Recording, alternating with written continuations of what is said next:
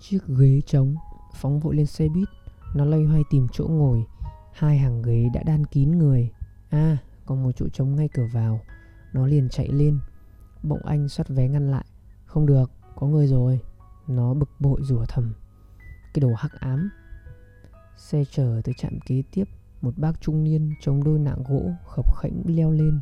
Anh soát vé vội chạy lại đỡ tíu tít. Ghế này, chú ngồi đây.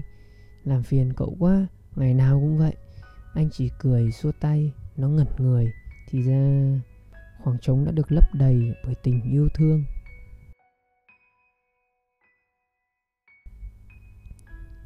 Xa quê lên đại học, tiếp xúc với bạn bè trên khắp mọi miền đất nước, nên chỉ một thời gian ngắn tôi đã phân biệt được dễ dàng giọng nói của từng vùng bắc, trung, nam, trừ lan. Cô nói một giọng lạ, lơ lớ. Bạn quê ở đâu? Quảng ngãi. Thế sao?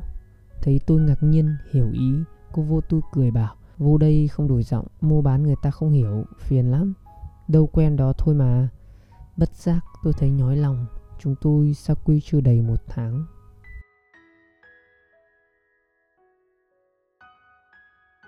Cơn mưa, sài gòn, mưa bất chợt, nép vội vào một mái hiên, nó nhớ ngày trước, mỗi độ giao mùa mẹ luôn dúi cho nó một chiếc áo mưa những khi ra ngoài.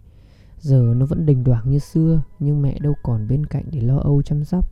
Nó chạnh lòng. Chợt nó thấy cái túi sách cồm cộm.